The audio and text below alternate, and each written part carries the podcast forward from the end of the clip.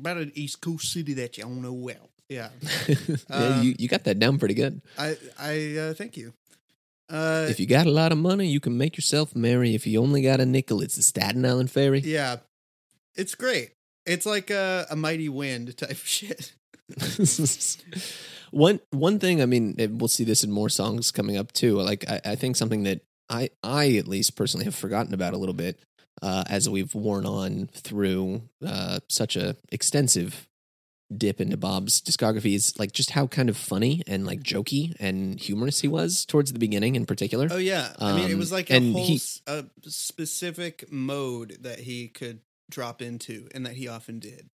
Absolutely, yeah, and and he's he's definitely kind of like reclaimed that in his later years. I think with uh, with stuff on Tempest and on uh, Rough and Rowdy Ways in particular. he synthesized it. Like really, I I I just want to stress at the beginning of all this that um there are a lot of things about this whole explore exploration of bootleg one through three.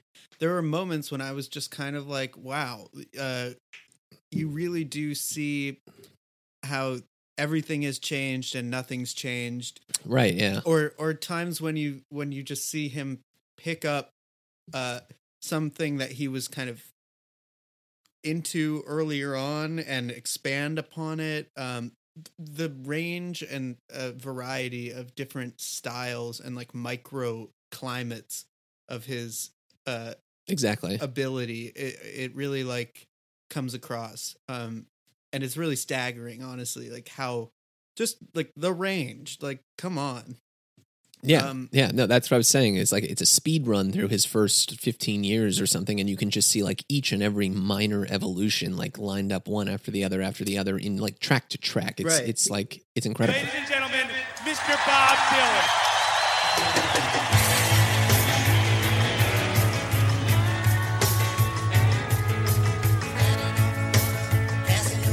over the.